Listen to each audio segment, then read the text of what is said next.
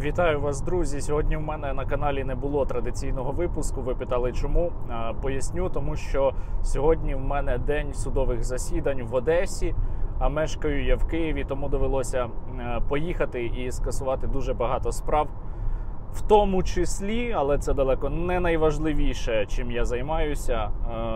Не було випуску.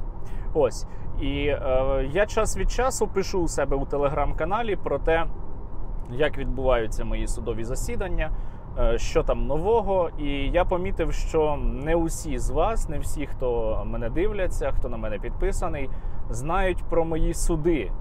І багатьох дивує, е, що власне відбувається, ставляться питання. Тому сьогодні, замість випуску, я розповім е, отак в загальних рисах. Чому мене судять, за що мене судять, і найголовніше питання: хто до цього причетний із тих, хто сьогодні досі е, перебуває при владі. Якщо дуже стисло, то мене судять за те, що під час третього замовного нападу я, захищаючи своє життя, поранив двох нападників, і один із них загинув. Е, підпишіться на мій канал, потім ближче до вироку буде у мене великий випуск на цю тему. Я там буду усі деталі розповідати цієї справи. Буде дуже цікавий важливий матеріал. І щоб не пропустити, власне, підписуйтесь. Так ось почну напевно із передісторії. У 2014 році мені було 18. І я став учасником Революції Гідності. Спочатку я був на Одеському майдані, потім був е, на Майдані у Києві, брав участь у подіях 19-20 лютого на Майдані Незалежності. Ось. Е, і з того часу я став активно займатися громадською діяльністю. Брав участь у дуже багатьох акціях, різних, абсолютно. І аж до кінця 2018 року моя громадська діяльність в основному була в Одесі, тому що я там жив, тому що я родом з Одещини. Ми е, після 2014 року займалися великими, абсолютно різними речами, е, ось великою кількістю е, подій. І це була як боротьба проти проросійських колаборантів. Ми ходили, заважали їм проводити їхні мітинги, і деякі акції прямої дії робили. Е, так і була боротьба проти е, корупції місцевої влади. Також займалися громадською діяльністю в плані того, що е, надавали допомогу військовим на фронті, тобто волонтерською діяльністю тощо. І е, от однією із е, активностей, які були тоді е, в Одесі, це були е, протести, різні мітинги проти незаконних забудов. Е, важливо розуміти контекст в Одесі від 2014 року міським головою. Є Геннадій Труханов, це громадянин Російської Федерації, абсолютно проросійський політик, який тим не менш досі залишається при владі. У нього була така сама проросійська позиція. Він, коли тільки була почалася окупація Криму, казав, що немає ніякої окупації, немає ніякої російської агресії. Що це люди в Криму самі, начебто, визначились, і от тому немає ніякої агресії. На його думку, він виступав на проросійських е, мітингах на Куликовому полі. Це там, де закінчувалися потім події 2 травня в Одесі. Е, він е, намагався скасувати назву проспекту Героїв Небесної Сотні і перейменувати цей проспект на честь маршала Жукова. Ну словом, було дуже дуже багато різних отаких от е, проявів проросійської позиції від Геннадія Труханова. Але крім цього.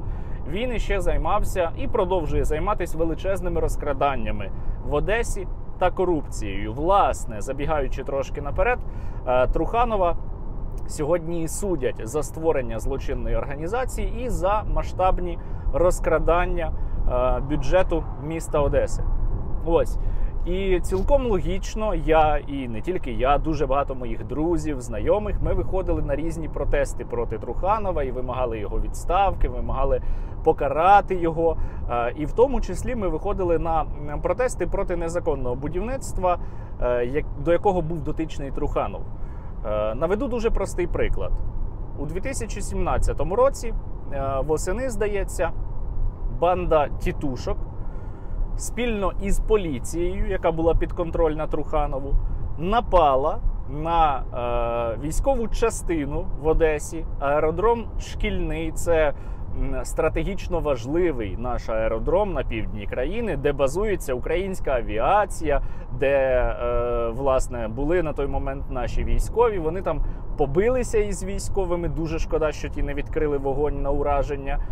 І просто е, під торговельний центр вони собі віджали е, частину землі військового аеродрому. Просто от вдумайтесь, та тітушки спільно із поліціянтами нападають на військовий аеродром, щоб забрати в нього частину земельної ділянки під торговельний центр. І ніхто по сьогоднішній день, до речі, е, не був за це покараний. Ось. Був іще один приклад, з якого власне і почалась уся ця історія. У тому ж таки 2017 році в Одесі в міському саду е, планувалося будівництво торговельного центра на 33 тисячі квадратних метрів. Е, де саме це мало бути? Це мало бути е, біля вулиці Дерибасівської. Хто був в Одесі, той прекрасно має знати, що це за вулиця, де вона знаходиться. Хто не був в Одесі, для тих поясню, це, ну скажімо так, візитна картка міста. Це ну, найвідоміша, мабуть, вулиця. І там колись Дерібас, здається, подарував е, місту парк, який зараз називається міський сад. Це пам'ятка національного значення. Там поруч ще багато пам'яток архітектури. Е, це самісіньке серце Одеси, і звісно, там не можна ну ніякого будівництва капітального, там навіть реконструкції, там навіть ремонт фасаду без дозволу, е, здається, Міністерства е, культури не можна робити. Але тим не менш, Труханов вирішив, що він там спільно зі своїм партнером Галантерніком побудує ТЦ. Ось. Це викликало, е, звісно ж, протестну реакцію. Люди вийшли на мітинг спочатку на один. Нас ніхто не почув. Потім ми вийшли у листопаді 2017 року на другий протест. І е, під час цього протесту поліція на нас напала, почала там бити е, людей, які прийшли на акцію. А я все це знімав на відео. Я вів е, трансляцію на свою сторінку у Фейсбук. Тобто я не можу навіть сказати, що я дуже активно брав участь у тих подіях. Минає кілька днів після цього протесту. А забігаючи наперед, протести були успішними. Ніхто там ТЦ по сьогоднішній день так і не побудував. Але після того протесту за кілька днів я поїхав до Харкова. І коли я був у Харкові, я дізнався, що мені хочуть повідомити про підозру за організацію масових заворушень у літньому театрі. Е, Літній театр це частина міського саду. І коли я про це дізнався, я не став чекати, коли мені будуть телефонувати з поліції, коли мені там прийде повістка. Я одразу сів на потяг і поїхав назад до Одеси. Узяв адвоката, прийшов в відділ поліції і сказав, що дивіться, ось я тут. Я знаю, що ви хочете дати мені підозру. Давайте. Того ж вечора мене закрили до СІЗО із заставою в 600 тисяч гривень. Потім я вийшов з СІЗО, заставу взагалі скасувала апеляція. І тільки я виходжу з СІЗО, мені прилітає нова підозра від е, прокурора області, якого зараз, до речі, Жученка, якого зараз, до речі, теж судять, як і Труханова за створення злочинної організації, у тому, що я, а це кінець 17-го року, у тому, що я у 2014 році, коли мені було 18, я був одеським Паблом Ескобаром і е, кришував там практично увесь трафік заборонених речовин. Е, справа ця, до речі, тягнеться в суді й досі, але е, я б не сказав, що там дуже багато і дуже часто відбуваються засідання. Е, ось мені дають новий запобіжний захід, дають домашній арешт, спочатку цілодобовий, потім нічний. Паралельно мені починають погрожувати і передавати привіти від Труханова. І коли мені дали вже нічний домашній арешт, здається, це було 7 лютого 2018 року. Я повертався якраз для відбування цього нічного домашнього арешту додому. І коли я е, під'їхав разом зі своєю коханою до свого будинку, то двері мого авто відкрили ззовні, е, вже було темно відкрили двоє чоловіків і почали мене гамселити якоюсь палицею, скоріш за все, з вставленими лезами, тому що в мене була різана рана ноги, е, було порізане сидіння водійське, е, була побита машина, і там теж були такі характерні ушкодження, як від е, леза. Ось напад тривав там буквально секунд, може 20. Після чого вони почали тікати, власне, втекли. і нападників, звісно, ніхто не шукав. Я звернувся до поліції і попросив дати мені державну охорону, тому що вбачав, що е, є загроза моєму життю і здоров'ю, і е, це був очевидно замовний напад. Поліція мені відповіла, що немає підстав надавати мені охорону, бо відсутня загроза для життя та здоров'я.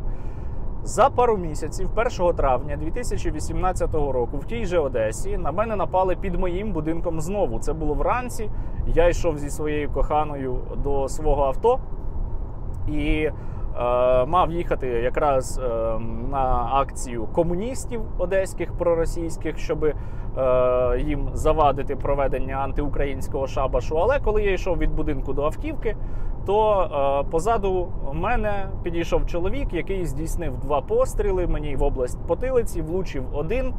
Е, і я розвернувся, побачив вже такий оглушений, побачив е, чоловіка, незнайомого мені, який стояв е, позаду мене в парі метрів із е, пістолетом, направленим на мене.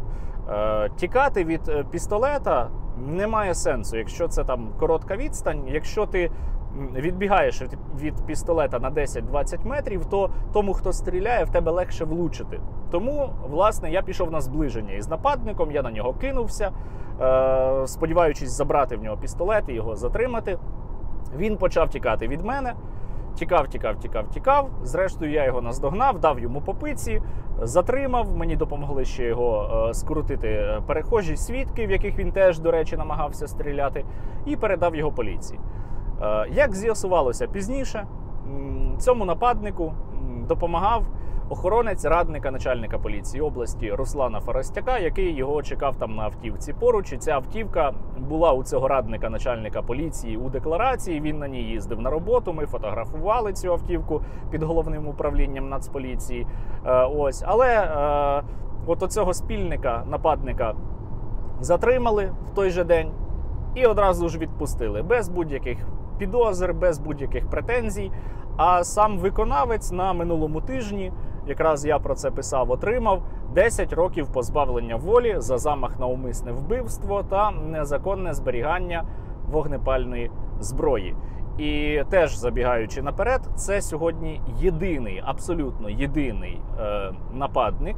Е, взагалі єдина особа причетна до нападів на мене, яка понесла хоч якусь відповідальність, яку хоча б судили, тому що по всіх справах щодо нападів на мене не судили і не судять нікого, абсолютно крім цього нападника, якого я затримав власноруч.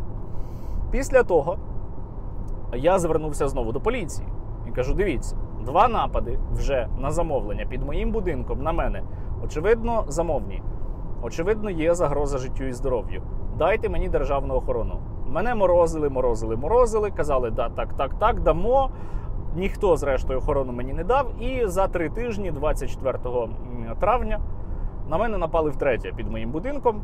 Е, це було вже вночі, 23 година приблизно. Двоє чоловіків почали рухатись мені на зустріч, коли я йшов зі своєю дівчиною додому. Я ніс е, в руках пакет із кефіром та молоком. Там в мене було ще обладнання для зйомки, тому що того ж дня.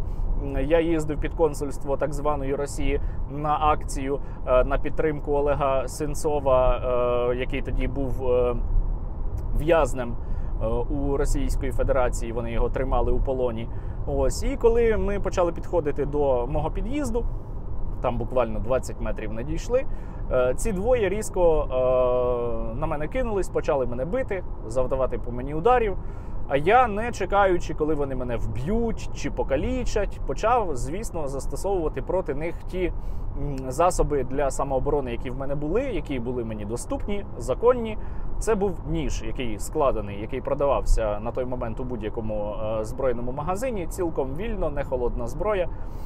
Ось е, поранив я обох нападників. Е, один з них загинув внаслідок поранень. Іван Кузнєцов його звали. Ось мене повезли теж оперувати, тому що і я зазнав поранень. І про цю справу, власне, я буду детальніше розповідати пізніше у випуску, тому що вона дуже велика, там дуже багато нюансів треба пояснювати. Ось, але після е, цього нападу я знову звернувся до поліції е, з вимогою надати мені охорону. І мені відмовили. Причому відмовили двічі, і з тим самим е, формулюванням, що відсутня загроза для життя та здоров'я. У той самий час нападнику, який лишився живий, е, Олександру Ісайкулу, який зараз, до речі, в Росії, е, поліція охорону надала. І він, маючи державну охорону, потім втік з України. Як з'ясувалося вже пізніше, поліція була причетна до організації нападів на мене, тому що ми ще виявили е, під моєю автівкою на днищі два GPS-трекери, які були закріплені за одним з оперативних е, співробітників Шевченківського відділу поліції у місті Одесі. Там навіть інвентарні номери були на цих трекерах. Словом, на замовлення Труханова. За участі співробітників поліції і е, виконавцями виступали різні кримінальні елементи. На мене тоді було вчинено три напади. Але напади тоді були не тільки на мене. Напади тоді були, в принципі, на всіх, хто активно критикував публічно Геннадія Труханова і ходив на протести. Був замах на Михайла Кузаконя та Григорія е, Козьму. Був замах е, на Віталія Устименка. Били е, вони жінок просто в день на вулиці. Світлану Підпалу та Аліну Радченко вони побили. Був замах на Олега Михайлика, якого, е, в якого стріляли прямо біля обласного управління поліції. Він пережив клінічну смерть, його витягли буквально із того світу. І практично ніхто е, з організаторів цих злочинів не поніс жодної відповідальності по сьогоднішній день. А Труханов і далі лишається міським. Міським головою Одеси, але повернімося до моєї справи. Власне, подія була у 2018 році. Повідомлення про підозру мені дали тільки влітку 2020 року. Чому? Тому що не було жодних підстав для того, аби мене у чомусь звинувачувати. А підстави вигадали тільки після того, як генеральною прокуроркою України стала Ірина Венедіктова, і вона публічно у Верховній Раді обіцяла Дубінському, який під санкціями Сполучених Штатів Америки, що вона мене покарає. Тоді е, проти мене було розгорнуто величезну інформаційну кампанію, атаку з боку усіх каналів Медведчука, News One, ZIK 112, е, з боку усіх проросійських помийок, сайту Страна, Вєсті і їм подібних, з боку ОПЗЖ, Медведчука, Києви і їм подібних. І усі вони в один голос кричали: Стерненка необхідно ув'язнити. Але була іще одна зацікавлена особа у цій історії, крім просто проросійських усіляких чортів е, і Труханова. Це тодішній міністр внутрішніх справ Арсен Аваков. Ми е, в Києві багато акцій проводили і проти Авакова, і він вирішив таким чином помститися мені і також тиснув, тиснув на Венедіктову, і не тільки, щоб мені нарешті дали підозру в умисному вбивстві. Щоб е, дати цю підозру, прокуратура, слідчі фабрикували кілька висновків судово-медичної експертизи. Один з них, до речі, опублікував у себе Толя Шарій ще до того, як я взагалі дізнався про існування цього висновку, коли це становило таємницю досудового розслідування. Ось і вони нафабрикувалися до того, що у них вийшло три висновки судово-медичної експертизи, і всі вони суперечать одне одному. Тобто, всі вони взаємовиключні, не вдаючись у деталі, от, отак можна стисло пояснити. Е, і зрештою, під тиском е, усієї цієї братії в червні 2020 року мені повідомили про підозру. Е, ось. І з того моменту тягнуться, тягнуться оці суди. На суд е, проти мене, свідком проти мене приводили організатора нападу Олександра Падобєдова, який, звісно ж, досі не має статусу підозрюваного. Е, Були експерти, які підтверджували, що я захищався, що я не нападав на свого нападника, а мені інкримінують, що, начебто, е, на мене напали мої нападники, а потім я напав на свого нападника. Ось знову ж таки буде окремий великий випуск, де я буду детально розбирати е, усю цю справу. Але у вас виникає часто питання, чому досі увесь цей цирк триває, і в мене є відповідь на нього. Перше. Геннадій Труханов досі на волі, і він досі міський голова Одеси. Він, як замовник нападів на мене, абсолютно зацікавлений у тому, щоб покарано було мене за самозахист, а не тих, хто цей напад організовував і хто був до нього причетний. Але є персонажі і ще деякі, які мають набагато більше влади сьогодні, і які прямо причетні до цього судилища. Ці двоє людей вони сьогодні є заступниками голови офісу президента Андрія Єрмака. Звати їх Андрій Смирнов і Олег Татаров. Смирнов, е, як і власне Татаров, це дуже близька людина до Портнова. Він разом із ним співпрацював. Е, є фото в мережі, можна знайти спільні, де там обіймається е, Портнов, російський агент і Смірнов.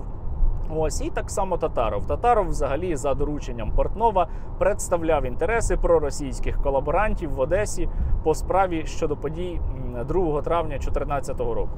Яким чином ці двоє причетні? Якщо ми говоримо про Смірнова, е, то він е, на момент, коли мені мали повідомити про підозру, спілкувався із прокурорами, з прокуратурою і вимагав власне дати мені цю підозру. Не знаю, які там в нього особисті мотиви на це були, але можливо його теж тоді попросив про це Портнов, якого в свою чергу просив Аваков. Ось. Про те, що Смірнов вимагав дати мені повідомлення про підозру, я знаю не з чуток. Про це прямо в суді під присягою заявив прокурор, який вів цю справу і відмовився мені підписувати повідомлення про підозру, тому що не було в моїх діях, в моєму самозахисті, не було жодного складу злочину. І він в суді це підтвердив, що Смірнов втручався у цю справу. А тодішній заступник генерального прокурора Симоненко казав, що мені треба ще причепити Е, статтю за незаконне зберігання холодної зброї, довішати до справи, щоб обвинувачення було проти мене більш серйозним. І до речі, зараз мене судять також і за цією статтею. Хоча ніж, яким я захищався, він е, у вільному доступі продавався. Можете самі перевірити. Е, Zero Tolerance ZT-0620 модель. Це складений ніж, який не є холодною зброєю. Тим не менш мене судять і кажуть, що це холодна зброя. Ось і Олег Татаров. Олег Татаров. Е, причетний до цієї справи безпосередньо. Яким чином? Коли е, Татаров ще не був на посаді заступника голови офісу президента, він був адвокатом дружин мого нападника, того, який загинув, і він особисто за своїм підписом підписував клопотання. Про те, щоб мені повідомили про підозру за частиною 2 статті 115, яка передбачає довічне позбавлення волі. Е, коли вже процес почався в суді, а Татаров вже мав посаду заступника е, голови офісу президента, він не вийшов із цієї справи. Ну як особисто він то вже не був присутній у ній процесуально, але у справі з'явилися е, адвокати з його фірми Креденс. Свириденко одного звати, а іншого, здається, Бівалькевич якщо я не помиляюсь. Ось ці адвокати, вони з фірми Татарова, вони їздили на судові засідання, вони керували діями прокурорів у судовому засіданні, і вони е, далі від Татарова представляють інтереси сьогодні проти мене обвинувачення. Тому, друзі.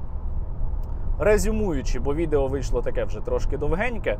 Резюмуючи, е, справа проти мене сьогодні в суді далі рухається, і ми доволі близькі вже до вироку. Рухається вона з таким самим абсурдом, як і до повномасштабного вторгнення, тільки тому, що є досі при посадах троє людей, які зацікавлені у цьому, зацікавлені у тому, щоб мене за будь-яку ціну ув'язнити. Це Олег Татаров, Андрій Смірнов і Геннадій Труханов. І поки ці люди на волі, ось такі ситуації, як моя, можуть і далі відбуватися. Я, друзі, знаєте, не боюся там за своє майбутнє. Я впевнений, що вони все одно не зможуть перемогти. Е, тим паче, що на моєму боці правда, на моєму боці закон, і немає жодного доказу проти мене у цій справі, але тим не менш проблеми вони створити можуть.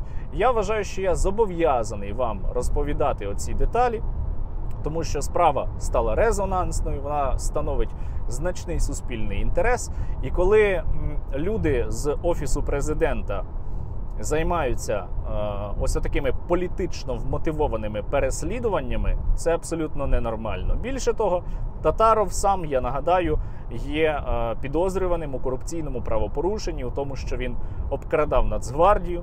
Е, також Татаров по сьогоднішній день допомагає е, різним персонажам ухилятися від правосуддя. Нещодавно була історія, коли там депутат зі Слуги народу, здається, господи, вилетіло в мене прізвище. Коротше, один депутат зі Слуги народу втік е, за кордон, і йому у цьому допомагав Олег Татаров. І це є також в матеріалах справи. Ось, поки такі люди у нас сьогодні є при владі, нічого хорошого для нашої країни бути у майбутньому не може. І якщо наш президент хоче і далі змінювати країну на краще, а ми боремося сьогодні за те, щоб наша країна ставала кращою, у тому числі, то йому необхідно позбавлятися таких людей у своїй команді. Якщо він не буде позбавлятися таких, як Татаров і Смірнов, то вони затягнуть його просто на дно. І це буде вибір е, особисто Володимира Зеленського. Тому що коли під час повномасштабної війни абсолютно проросійські чорти, такі як Татаров і Смірнов, далі перебувають при владі, це зовсім ненормально. А ми з вами не сліпі, не глухі. Ми бачимо, що відбувається. Ми бачимо, хто обіймає деякі посади в нашій країні. І якщо навіть не зараз, то після нашої перемоги ми обов'язково про все це будемо нагадувати. Дякую за вашу увагу. Вибачте, що сьогодні без традиційного випуску, але от мушу сказати про те, що накипіло. Переможемо обов'язково. Всім гарного вечора.